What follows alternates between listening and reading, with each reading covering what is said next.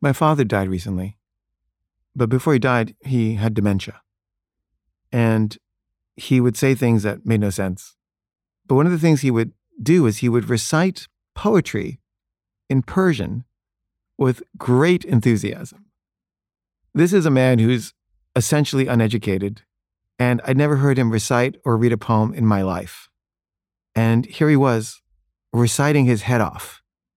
I didn't know what to make of this.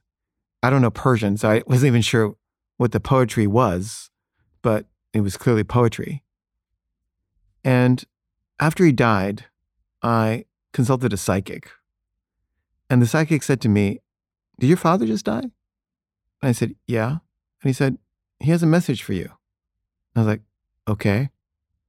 And he said, He wants you to know that he didn't understand what you were trying to tell him before, but he understands now. And he couldn't understand before. But he's really grateful to you for trying to explain this to him. And I'd made a film with my father called I Don't Hate Las Vegas Anymore, in which I tried to get him and my 16 year old half brother to take ecstasy with me. And they're both reluctant, they're both against drugs. And it's not clear whether they take it or not, but at one point, it seems like my father has taken the ecstasy, and he says to me, Now I understand you, Bobby. Now I understand you. And he called me Bobby, but this kind of resonated this I understand you now thing.